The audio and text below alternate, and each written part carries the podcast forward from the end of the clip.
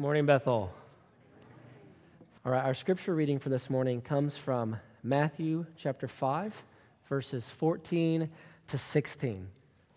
So if you're using the Pew Bible, that's on page 810. Matthew 5, verses 14 to 16, page 810 in the Pew Bible. Please stand with me for the reading of the word. This is the word of the Lord to us starting in verse 14 of Matthew chapter 5. You are the light of the world. A city set on a hill cannot be hidden. Nor do people light a lamp and put it under a basket, but on a stand, and it gives light to all in the house. In the same way, let your light shine before others, so that they may see your good works and give glory to your Father who is in heaven. Amen. You can have a seat. Well, we're back into our series on Isaiah after a little bit of a hiatus here, and I want um, to begin this morning at the end, not just at the end of Isaiah, although we're getting there.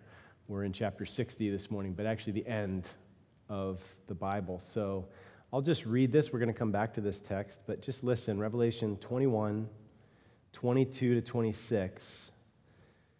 It says this And I saw no temple in the city the New Jerusalem, it's the new creation. This is the end of the story. I saw no temple in the city, for its temple is the Lord God the Almighty and the Lamb. And the city has no need of sun or moon to shine on it, for the glory of God gives it light, and its lamp is the Lamb. By its light will the nations walk, and the kings of the earth will bring their glory into it and its gates will never be shut by day, and there will be no night there. They will bring into it the glory and the honor of the nations. Do you know what that means?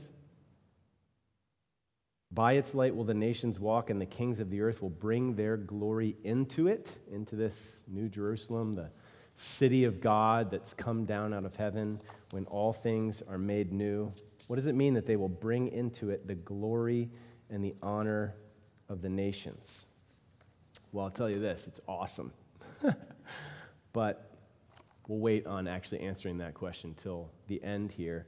Uh, but our passage in Isaiah, Isaiah 60, is key to understanding what's going on there. Um, we'll come back to that, like I said. So um, we're going to start with a little bit of rehearsal. We need to know our place in the story. We've done this several times as we've walked through Isaiah because it's hard to kind of parachute into a big, huge Old Testament book like Isaiah and know where we are, get our bearings. But when I say here, point number one, knowing our place in the story, I'm actually talking about the whole story. Okay? So, this isn't a place to check out, you know, if you've gone to Sunday school and all. Um, this is actually really important to understanding what's going on in Isaiah 60. And by the way, this is going to be the longest point. So if we get to the end of point one and you're like, oh my goodness, we're going to be here till one, um, it'll go a little bit shorter after that. But I first want to rehearse the storyline of the Bible, at least up until Isaiah 60, because you need to see some patterns. And then you'll see how Isaiah 60 fits into that pattern um, in, a, in a really important way. So, where are we? Let's start all the way back at the beginning of human history. In the beginning, God said, Let there be light. And there was light. You've heard some of these themes already this morning in the things that Mark and Josh and others have said, and that the ladies read, and the songs that we've sung. And the darkness was dispelled or put in its place. And the light brought life and order to the chaos. Genesis 1 and 2. God then created image bearers, Adam and Eve, first human beings. And the fact that they were image bearers meant that they were able to reflect God's light, the light of his glory. So they were made in his image in order to reflect his glory. He blessed them and he charged them to be fruitful and multiply. Why? So that they could fill the earth with his glory, so that, it, so that the whole earth would be filled with the glory of the Lord as the waters cover the sea. But they failed, right? And so, what happened when they failed? Darkness fell. And the darkness proliferated and filled the earth. And so, God's glory was obscured. If they were to be like a mirror reflecting its glory, you can imagine the fall like smashing the mirror. And so, the earth was and is filled not just with the glory of the Lord, but also with so much trash, violence, injustice. Okay, so the earth is filled with blight because it's under the curse that we brought on ourselves by our rebellion. So the good thing is that God promised that it would not always be so. So, really important point in our story, Genesis 12. Everything's looking pretty bad you know, the Tower of Babel and all. And then God calls one man. It's almost like this beam of light just shines into Ur of the Chaldeans and grabs a hold of this guy, Abram. And God says, The Lord says to Abram, Go from your country and your kindred and your father's house to the land that I will show you, and I will make of you a great nation, and I will bless you and make your name great, so that you will be a blessing. I will bless those who bless you, and him who dishonors you I will curse, and in you all the families of the earth shall be blessed. So God is shining his light into the darkness again. He's pouring out new covenantal blessings. And those blessings to Abraham were supposed to go through Abram, Abraham, to bless all the earth, right? In you all the families of the earth shall be blessed. So at that point in the story, you're thinking maybe through Abraham, the earth will be filled with the glory of the Lord, like it's supposed to. And Abraham certainly believed God's promises, so he received those promises, but the fulfillment of those promises were nowhere to be seen in his lifetime, at least the fullness of them. Token, early fulfillment, yes, but the fullness, no. He certainly didn't see his descendants like the, sea, the sand on the seashore. Okay, so nevertheless, through Isaac and then Jacob, who came to be known as Israel, the one man God called out of the darkness, Abram, became 12 tribes. Okay, and yet they're hardly able to fill the earth with the glory of the Lord at that point. You know, they they were fruitful, they multiplied, but they did so where? Under this dark, oppressive hand of Pharaoh in Egypt, right? They were slaves. But God raises up Moses, and he's going to shine his light in the darkness of slavery and show his glory by setting them free. He was going to deliver them from that domain of darkness and transfer them to the land of milk and honey, the promised land, light and life. Okay, so he cast their enemies. You remember right before he drew them out powerfully from Egypt, he cast their enemies into outer darkness, right? And then brought death to the first, firstborn while he maintained light for his people in Goshen, and he delivered them from death by the blood of the Lamb. And what ended up happening? You, you see this echoed throughout the Old Testament. The nations heard about this. Some of them trembled, some of them were curious. Some, like Rahab, said, I want in on this. Okay? Who didn't hear about how Yahweh fought for his people?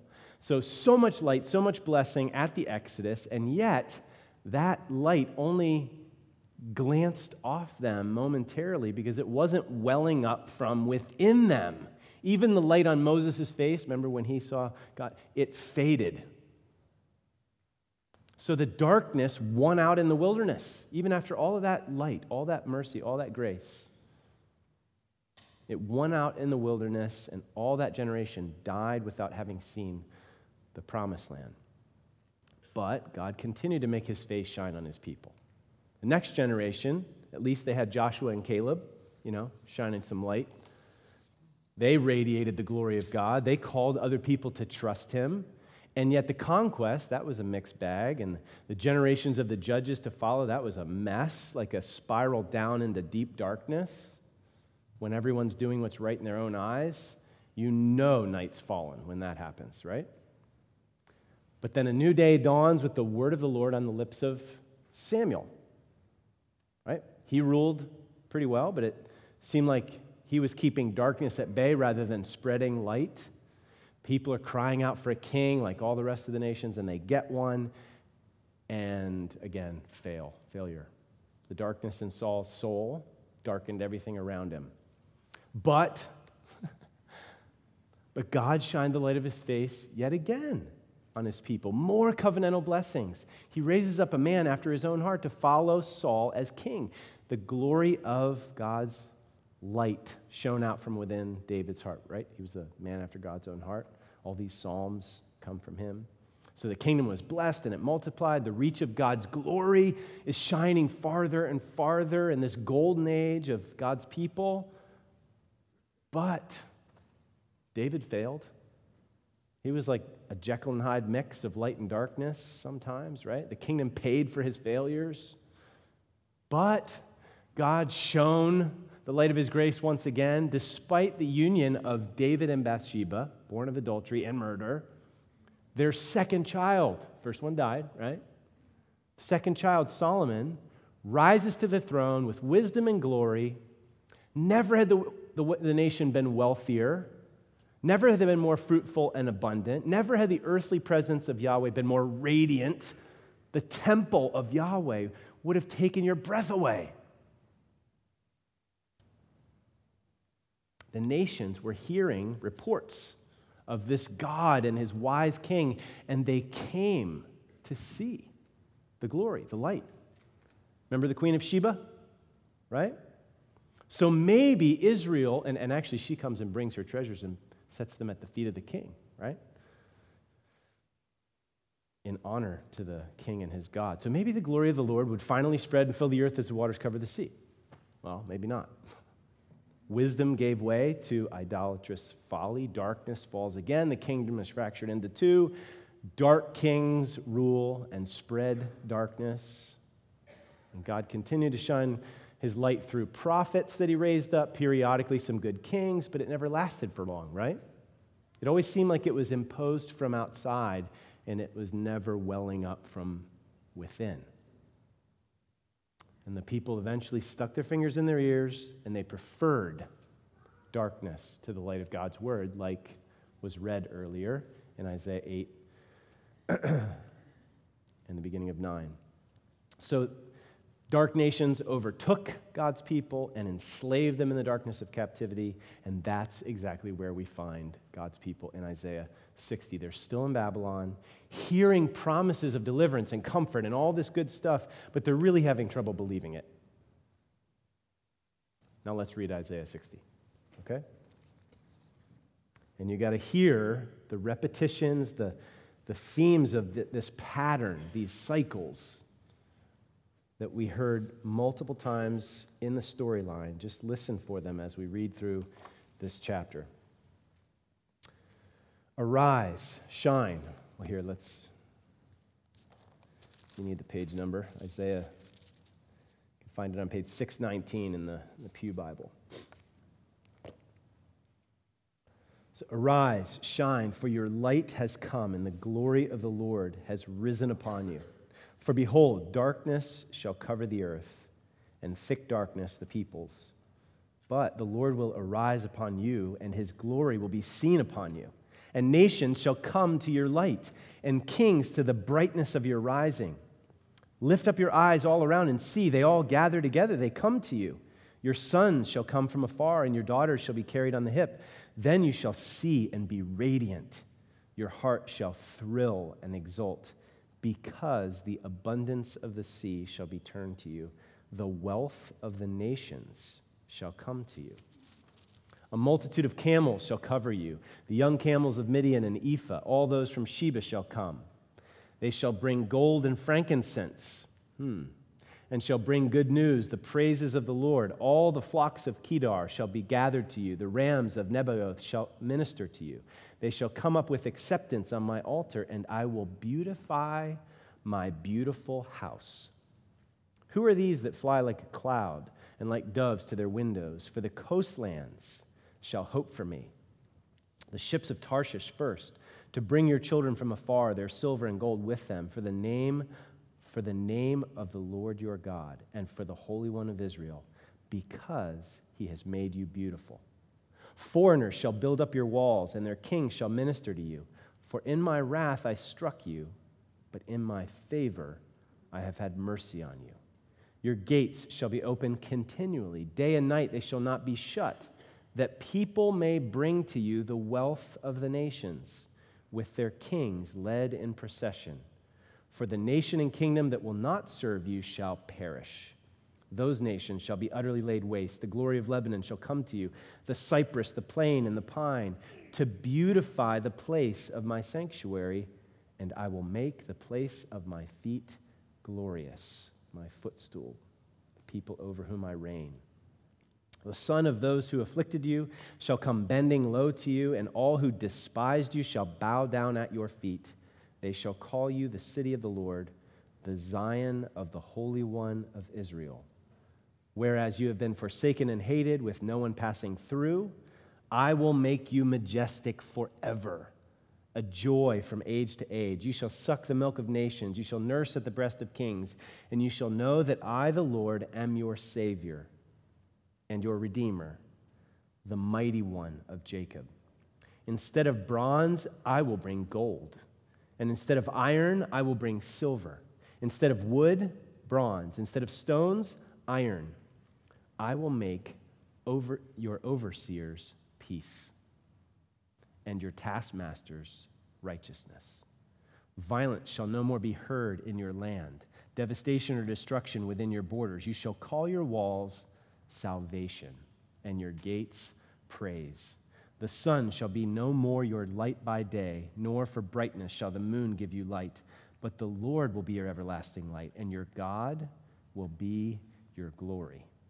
Your sun shall no more go down, nor your moon withdraw itself, for the Lord will be your everlasting light, and your days of mourning shall be ended.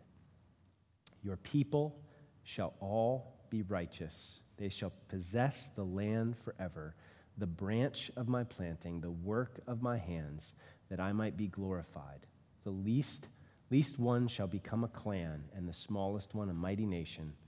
I am the Lord in its time, I will hasten it.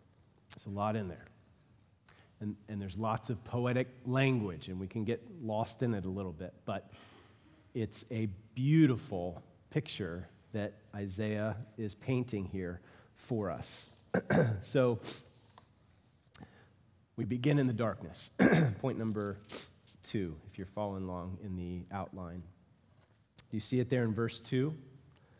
It's directly stated there For behold, darkness shall cover the earth, and thick darkness the peoples. It's implied in verses 1 to 3 Arise, shine, for your light has come, the glory of the Lord has risen upon you. Why did you need that? Because you were in the darkness. You need light to come, you need light to shine. Or down below, what I just read, the darkness and the thick darkness. The Lord will arise upon you. His glory will be seen upon you, and nations shall come to your light. So you'll be transferred from darkness to light you will have the light of the Lord shining upon you. But it starts in darkness. And ultimately, the deepest source of this darkness, for them or for us, is sin. That's why Israel was in Babylon, in captivity, away from their homeland in the first place, their rebellion. And that's the deepest darkness that we all need delivered from. Like, you can you can be delivered circumstantially from oppressive circumstances and still be a slave to sin internally. And it'll just, you'll just lock on some other thing that enslaves you. So, the internal freedom that we need from selfishness and pride and sin is the deep deliverance that we need, and that's what he's talking about here. But there's also the circumstantial darkness and discouragement and depression that can come from waiting, waiting for the Lord to fulfill, to shine his light and fulfill his promises. Okay? He makes promises that are full of light, but sometimes there's waiting between the making of the promise and the fulfillment of the promise. And in a sense, that's what's going on here in Isaiah 60 because the book itself has already turned the corner. In Isaiah 40, Isaiah is prophesying comfort for the people of God, that they've, they've paid their, their time and there's going to be a deliverance coming. but they're still in Babylon and they're waiting. Okay, so that kind of waiting, we experience it as well. We may have been redeemed by Jesus, we're freed from our sin, but man, what is going on in my life, in our world? Like, the waiting can really get you down. The smell of the political cesspool that splashes on us on a daily basis these days and the darkness that seems to be cast on us now and our future as we look at the political landscape, in the moral darkness of our time and place with regard to issues of sexuality, the value of human life, the racial tensions and injustice, and on and on. I mean, it can get you down. Not to mention some of the personal stuff we struggle with that can really weigh us down and depress us. Okay, so how about also threats like terrorism, cyber warfare, the dark effects of the curse? I mean, my sister had to f- flee from Savannah because of the hurricane, earthquakes and viruses and victims everywhere. I mean, this world can get you down. But listen, church, light has dawned. We need, that's why we're here this morning. We're not just here to go through some motions. Like, we need to be reminded of what's true. We need to kind of get, like, plugged back into the story to realize, well, wait a second. There's an author, there's one who's in control, there is hope, there's light. I need to be reminded of this because it's so easy to just get our heads down in the dark and get lost. So, light has dawned. Remember Matthew 2. After listening to the king, the Magi, they went on their way, and behold, the star that they had seen when it rose went before them until it came to rest over the place where the child was. When they saw the star, they rejoiced exceedingly with great joy. And going into the house, they saw the child with Mary, his mother, and they fell down and worshiped him. Then, opening their treasures, they offered him gifts gold and frankincense and myrrh. Did you hear that? In verse 6 of Isaiah 60? Like, wait a second. The light has dawned, and the nations, these magi from the east, they're drawn to this light, and they brought their treasures and they lay them at the feet of the king. Like, that sounds awfully similar to the pattern of the storyline that we walk through, right? Now, look back at Isaiah 59. This is the immediate context here. Again, it's been a few weeks, so it's helpful to just remind ourselves. Here's what God speaks into the darkness of their circumstances. Look back at 59 1. Behold, the Lord's hand is not shortened. Like when you're in dark circumstances, it's really easy to think, has God just forgotten about us? He doesn't care. Maybe he can't do anything. His hands are tied, whatever. Oh no, the Lord's hand is not shortened that it cannot save, or his ear dull that it cannot hear. But your iniquities have made a separation between you and your God and your sins have hidden his face from you so that he does not hear. Look down at verse 8. The way of peace, I mean, the, the, way that he describes the darkness, apart from the light of Christ, we are a mess. We're in trouble. The way of peace they do not know. There's no justice in their paths. They have made their roads crooked. No one who treads on them knows peace. Therefore, justice is far from us, and righteousness does not overtake us. We hope for light, and behold, darkness, and for brightness but we walk in gloom. We grope for the wall like the blind. We grope like those who have no eyes. We stumble at noon as in the twilight. Among those in full vigor, we are like dead men. Verse 14 Justice is turned back and righteousness stands far off. And then look a little further along. The Lord saw it. Verse 15. And it displeased him that there was no justice. The darkness displeases him. He doesn't just, he's not indifferent. He saw that there was no man, there's no one actually able to deliver. He wondered that there was no one to intercede, but then he got he made our problem his problem. His own arm brought him salvation, and his righteousness upheld him, and a redeemer, verse 20.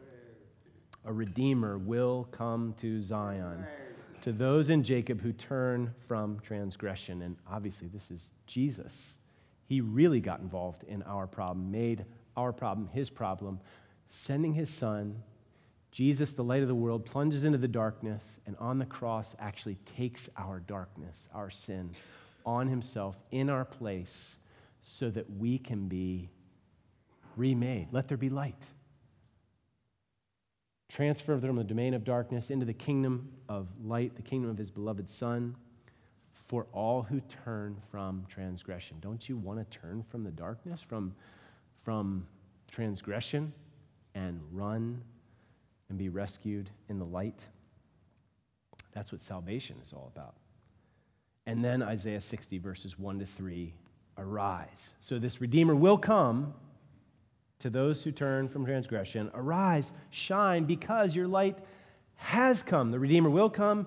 The light has come. The glory of the Lord has risen upon you. So, in other words, church for us, our part of the story as we read this, get up, brighten up. This moment of the Lord shining his light is not some flash in the pan thing.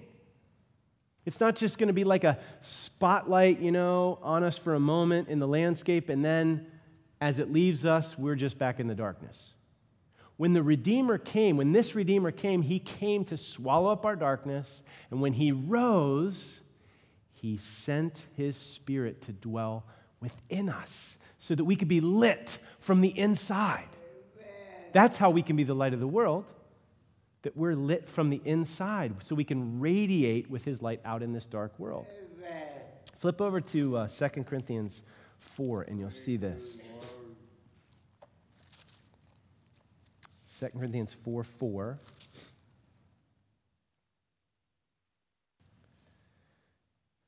Paul's talking about the nature of his ministry, and certainly many reject the gospel as he brings the light of the gospel to them. And so he explains in their case, 2 Corinthians 4 4, it's on page 964 if you're using the Pew Bible. In their case, the God of this world has blinded the minds of the unbelievers, God of this world, Satan, to keep them from seeing the light of the gospel of the glory of Christ, who is the image of God.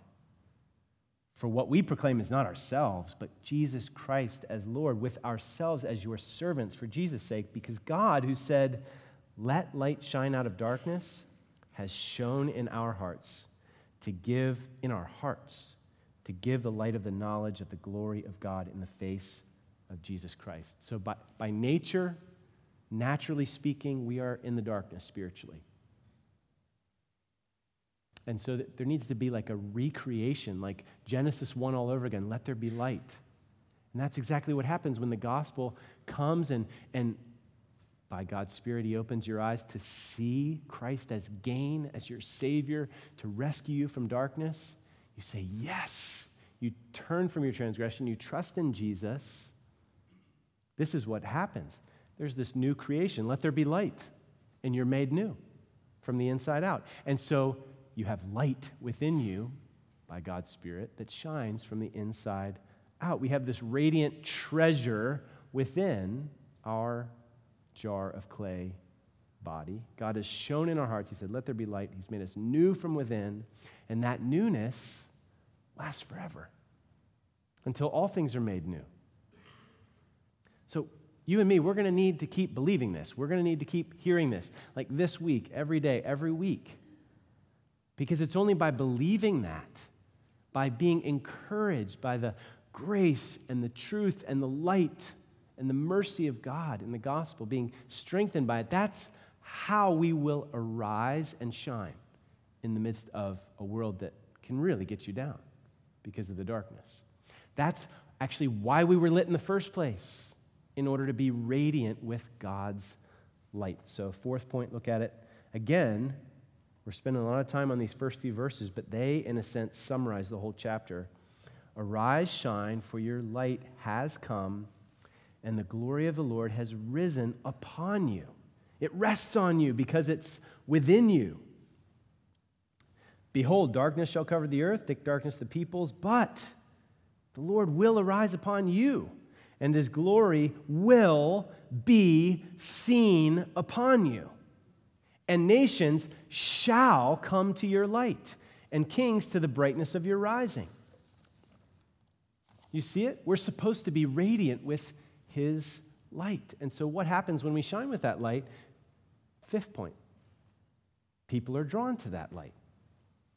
Despite the darkness, verse 2 again, the Lord will arise upon you and his glory will be seen upon you, and nations shall come to your light, and kings of the brightness of your rising.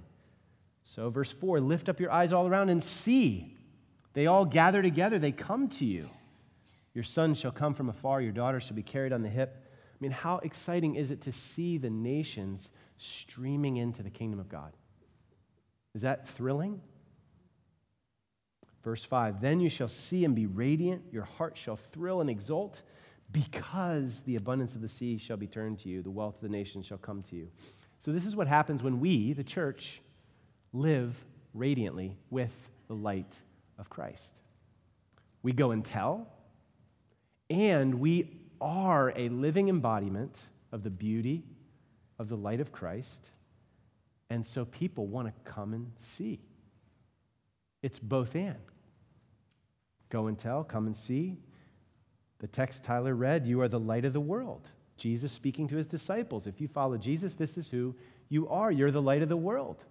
I mean, if you're not shining, how's the world going to have light?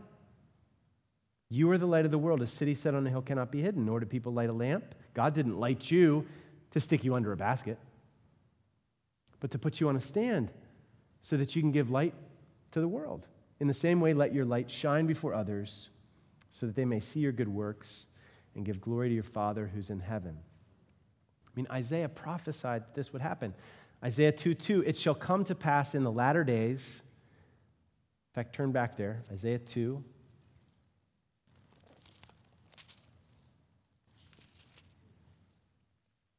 I know we're bouncing around a lot this morning, but you see, hope that you see that this is all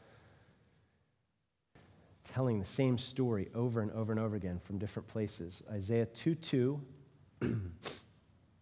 it shall come to pass in the latter days that the mountain of the house of the Lord shall be established as the highest of the mountains, and shall be lifted up above the hills, and all the nations shall flow to it.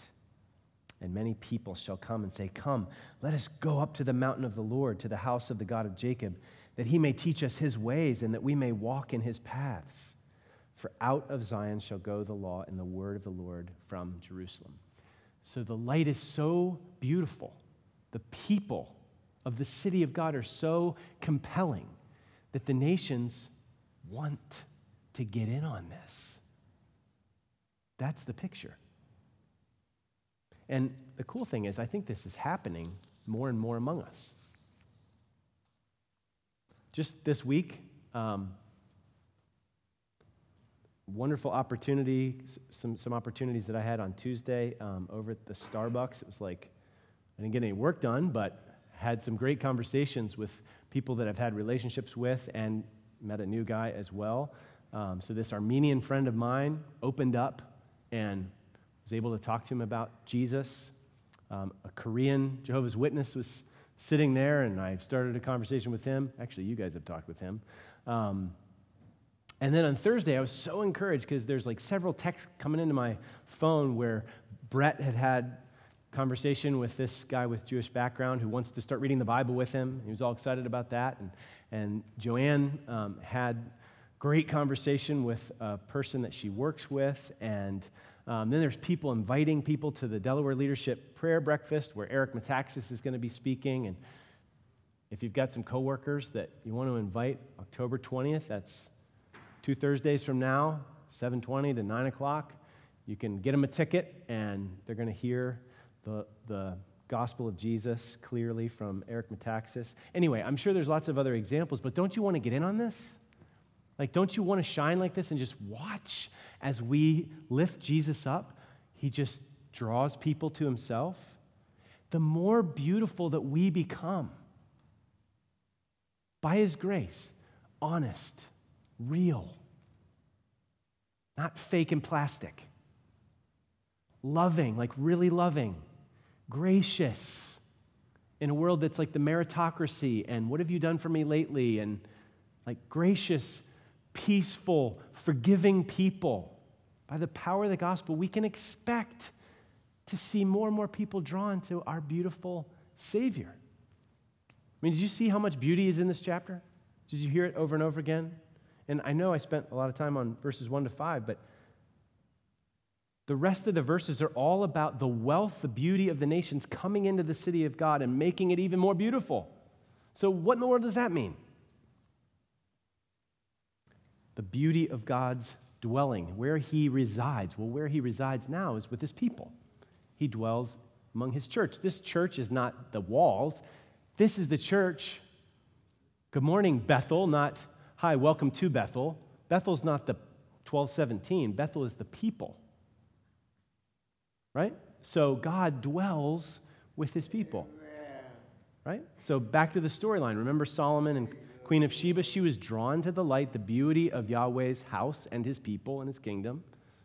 She brought her treasures in, laid them at Solomon's feet. Well, that was like a little early preview, a little parable of what happens when the light of God shines in and among a people and dispels the darkness. So people are drawn to the light. And what happens when they come, they bring their cultural wealth. And the unified people of God become more and more diverse and more and more beautiful, precisely because there's this rich diversity. Okay, so we have a beautiful Savior.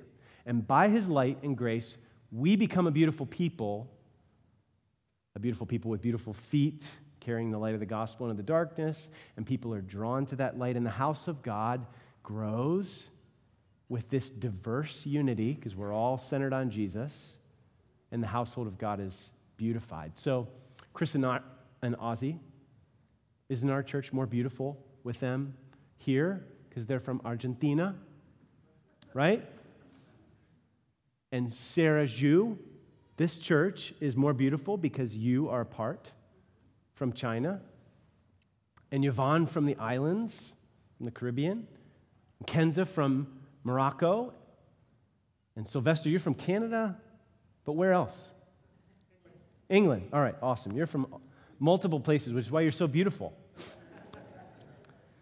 and Steve and Jemmy from India, and all of us with this cultural heritage, whether Greek or Italian or Polish or German or whatever. I mean, even the South. I love taking shots at Tyler. Um, it's because he can take it. No, think about this. I mean, Southern hospitality can be an idol, but also it can adorn the gospel. I think there's going to be Southern hospitality in the new heavens and the new earth, and probably some sweet tea, like rockin' good sweet tea. Um, all right, so the gospel, the beautiful gospel, this beautiful Savior transforms the people of God and we're actually the solution to the darkness that covers the earth right now. Rise and shine because your light has come, it has risen. And because darkness still fills the earth, the Lord will arise upon you. He already has. And through us, the nations will see his light and they will come. So the light's dawn in his first coming. The full day has yet to arrive. But oh man, when it does, that's going to be a beautiful day. Like, don't we need to be reminded of that day coming in the midst of this craziness and darkness? So, back to that question that we started with what's, what's that passage in Revelation 21 mean? That the glory and the honor of the nations will be brought into the city of God. Well, think with me here. Okay, in, in the Bible, as a little tiny parenthesis here, so don't, don't check out in the Bible, world, like don't love the world, doesn't mean like the terra firma, like the don't love dirt, you know, if you're a farmer. It means don't love the world and its fallenness. The world is the flesh, like the sinful nature writ large. Right? And so there's like um, lust in the human heart, and there's all kinds of temptation all over the place because of the nature of the world and its fallenness, right? And so take that and then think about it this way. Just as there is good, common grace good, flowing from the fact that we still are made in the image of God even though we're broken, there's also good, common grace in culture. So, so there's some good in your neighbor next door to you. He does some good things because there's the vestige of the Im- image of God imprinted there. We'll ratchet that up, writ large. Culture has a lot of good in it, and especially to see the diversity of cultures. Okay? So, wealth of the nations, we're trying to answer this question. Listen to Cornelius Plantinga. He writes this All the centuries of human obedience to the cultural mandate be fruitful, multiply, fill the earth will have produced some treasure by the end. Trash, too, lots of trash, but also treasure. If this is the fullness that belongs to God, then we may think of the holy city as the Garden of Eden plus the fullness of the centuries. So just think about this in terms of art, in terms of music, in terms of food and festivals, in terms of dance and clothing, sports and games, and on and on. What happens when the wealth of the nations comes in to the kingdom at the end? Like we get a foretaste now because you might sit at, you know, Chris and Ozzy's table and you're going to go, whoa, like, what is the food going to be like in heaven? But that day when all the wealth comes in and beautifies the beautiful house, like the church is a preview. And then in the new heavens and the new earth, the new creation, at the end, the city of God, Revelation 21, the wealth of the nations is going to come in. And oh, is the house going to be beautiful? So, so you can like keep your head down and be depressed about the political landscape and what's all going on. Or you know what? We could live like POWs that just heard the planes overhead and all of a sudden our heads come up and our countenances get bright, and we're like, woohoo! And the guards get nervous because everything's changed. The light's already come. And it's coming. And there's nothing that's going to stop that. And so we can even, like, we might be really weird people in the face of political insanity right now because you know what? In the end, we know who's on the throne. We know, we know how it all ends. In the end, Jesus wins. We're with him, and you can be with him. So, the wealth of the nations, like, if you just take, I mean, we could take a lot of time with this, we won't, but like, just take music. In the new heavens and the new earth, the wealth of nations is going to come in. Jazz and R&B, classical and opera, rock and roll. I'm not sure about country. Is that going to be in heaven? Um, I guess there's not going to be any blues. Is that, anyway, okay, I should stop now. But like instrumental diversity, there's going to be bagpipes from Scotland and drums from of all kinds from all over the world, and duduks from Armenia, and rababs from Afghanistan, and the ndongo from Uganda, and the dotora from. I don't even know what these things are, but I'm looking forward to hearing them. Um, Bangladesh and the guz. How do you say this? Sarah, is it the guzheng from China? Guzheng. Okay, thank you and the harp from Egypt, and the ukulele from Hawaii, and the veena from India. Did I say that right? Yes? No? Okay, close enough. And the mandolin from Italy, and the shofar from Israel, and the marimba from Mexico. I mean, and then there's the diversity in how these instruments are played. There's just so much cultural, musical wealth out there, and that's just musical wealth. I mean, just think about food. So listen to uh, Christopher Wright. He wrote a book called The God I Don't Understand Reflections on Tough Questions of Faith. And this is a, kind of a lengthy quote, but you'll see it's worth it. He's talking about Revelation 21, that passage we started with, and he said, This is a wonderful promise. But we have to ask, what constitutes the glory of kings and the glory and honor of the nations? This cannot be imagining some pageant of crowned heads parading their own pomp and pride in a great procession of the powerful into heaven. I don't think the Bible, after all it has said about God's rejection of the arrogance of the great, and after all that Jesus said about the last being first, means to end with the idea that the great and powerful of the earth get to stay that way when we all get to heaven. What makes kings glorious, to the extent that they are at all, is the accumulated work of their subject. Whether in creating the wealth their kingdom is built on, or in fighting to protect it or to extend it, what brings honor to nations is the accumulation of cultural achievement over many generations art, literature, music, architecture, styles of food and dress, the richness of language and culture, and so much else. These are the things that national distinctives are built on, which at their best enrich our humanity and at their most trivial support the tourist industry. And these are things that all human beings participate in and contribute to, however humbly. These, I think, are what is implied by the language of national glory and honor as represented by the king of the, of the earth, kings of the earth. These are the things they will be bringing into the city of God. in John's vision. Now, of course, all such national glory and honor is shot through also with human pride, greed, violence, and immorality. Cultural glories go along with cultural horrors. The splendor of all civilizations has been built on shameful foundations, like America. We know that all too well in our fallen world. But if only human civilization could be purged of all such marks of the fall, how glorious then would it be? It would all resound in praise of the God who created us in his own image with such limitless capacity. The glory of humanity and the glory of God would at last be in harmony and not opposed to one another. But what we have in Revelation is not just a longing, if only this could be true. The Bible promises that it will be so. It's not a matter of if only, but when. Not only will there be a great multitude that no one could count from every nation, tribe, people, and language, but also there will be a great parade of the nations as they bring their glory, wealth, and splendor into the city of God. All that has enriched and honored the life of all nations and all history will be brought in to enrich the new creation. The new creation will not be a blank page as if God will simply crumple up the whole of human historical life in this creation and toss it in the cosmic bin and then hand us a new sheet to start all over again.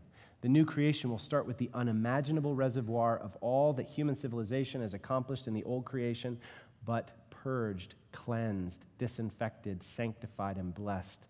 And we shall have eternity to enjoy it and to build upon it in ways we cannot dream of now as we will exercise the powers of creativity of our redeemed humanity. Let me just pause for a second and say, do you see that's exactly how Southern hospitality, if you're from the South, goes from idol to instrument? And whatever your cultural background and heritage and strength is, when you come to Jesus, it gets purified and you use it for the glory of the King. So it comes in now. And it beautifies, it, it just points to the beauty of Christ because it gets purified and used for the purpose for which it was given, right?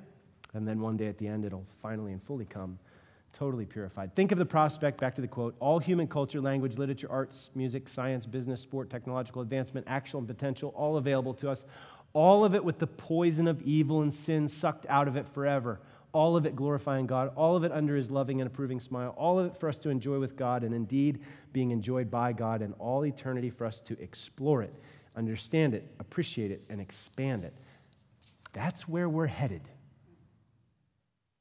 Like, the future's pretty bright here, folks. Not some ethereal, wispy existence of floating in clouds with wings and harps and songs you don't want to sing. Again, think of the music. Like, if, if you don't like some of the songs, great, but think of the musical cultural wealth that will be present in the new heavens and the new earth. So that's where we're headed. So let's end with the end of the story and how the end of the story helps us live now in the middle. Revelation 21, again, because it's echoing the language of Isaiah 60. It's the fulfillment of the language of Isaiah 60, 21, 22. And I saw no temple in the city, for its temple is the Lord God the Almighty and the Lamb, and the city has no need of sun or moon to shine on it, for the glory of God gives it light, and its lamp is the Lamb. By its light will the nations walk, and the kings of the earth will bring their glory into it. And its gates will never be shut by day. There's no threats. You don't have to lock any doors anymore. Isn't that great? The only thing that comes in is the wealth of the nations. No one coming in to steal and destroy. And then there will be no night there. They will bring into it the glory and the honor of the nations. Okay, so what? Is there any impact now? Well, let's think about it this way. You can look back on like as as kind of the way you tend to live, some of us look back more than we look forward. Unless when we look forward, we're just forecasting grief because we're so anxious about all the what ifs. We can look back and say, you know, it seemed like things were going to get better. I, I, thought things were getting better then. It seemed that God was at work, but I guess not. And, you know, we can just kind of be depressed and discouraged and just think, what am I doing? Well, do you remember the storyline? Do you remember how many fits and starts there were? Did God give up? Like, is God still at work? So, so we can't live like looking back and just defeated, like, oh man, this is horrible and it's going to get worse. No, arise, shine, light has come. Light will ultimately win and fill the earth. So if we look forward, which is what this passage is telling us to do, look forward and let the promised victory of the future strengthen and encourage us in the present. Again, think POW, hearing the Allied planes, it changes everything. It's already come, and the fullness awaits. So arise and shine with the light of the inevitable freedom and glorious future that's ours. And what would those POWs start doing in the camp? They would be waking up anybody that's still asleep. Like, did you hear that? And the look on their face is going to be the best advertisement for the trustworthiness of the news. Gospel's supposed to make us beautiful so that the message of this beautiful Savior is actually believable. So, how we live really matters. So, maybe this election cycle is even a parable of what we're always dealing with in the city of man dark and failing leadership. Like, what else is new? Remember the cycles of history? Like, we're not the first people to be in a quandary. Light and life is always under the kingship of Jesus. So let's bask in that light and we can laugh at the days to come because we know where all this is headed. And maybe, just maybe, if that's where we're soaking our souls and we're filled with that light that dispels the darkness, we will begin to shine with the light of our Savior King, and maybe people will wonder what, what is going on with you? And be attracted to people whose joyful, radiant light and love can't be quenched no matter what, how dark and depressing things get around them. Even like cancer, can you imagine the people of God just still buoyant? So, Bethel, arise and shine because Jesus arose, and we have this treasure, this radiant light within us in jars of clay that we should shine out and hide, not hide under a basket. So here's this gloomy day, right? Like, oh, what a perfect day to say, arise and shine. Like on this gloomy day, and we're all soaking wet still and trying to dry. Isn't that perfect, though? Because you know what? This world you walk around in, it's kind of like a gloomy, wet day. Like, ugh. Of course. Where's the light going to come from? The world around you? No, it's going to come from Jesus. Let, let's, let's get our eyes on him and get just thrilled with this future that is radiantly bright for us. And then let's just go shine it in the midst of this gloom. Again, the parable of the bloom, gloom that's out there, all right?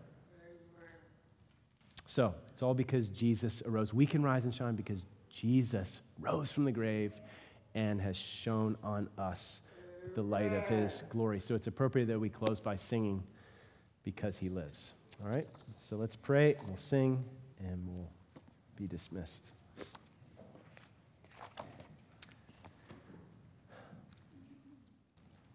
Oh God, I pray that the gospel would thrill us, that your light would shine into any hearts that still remain in darkness and don't know the freedom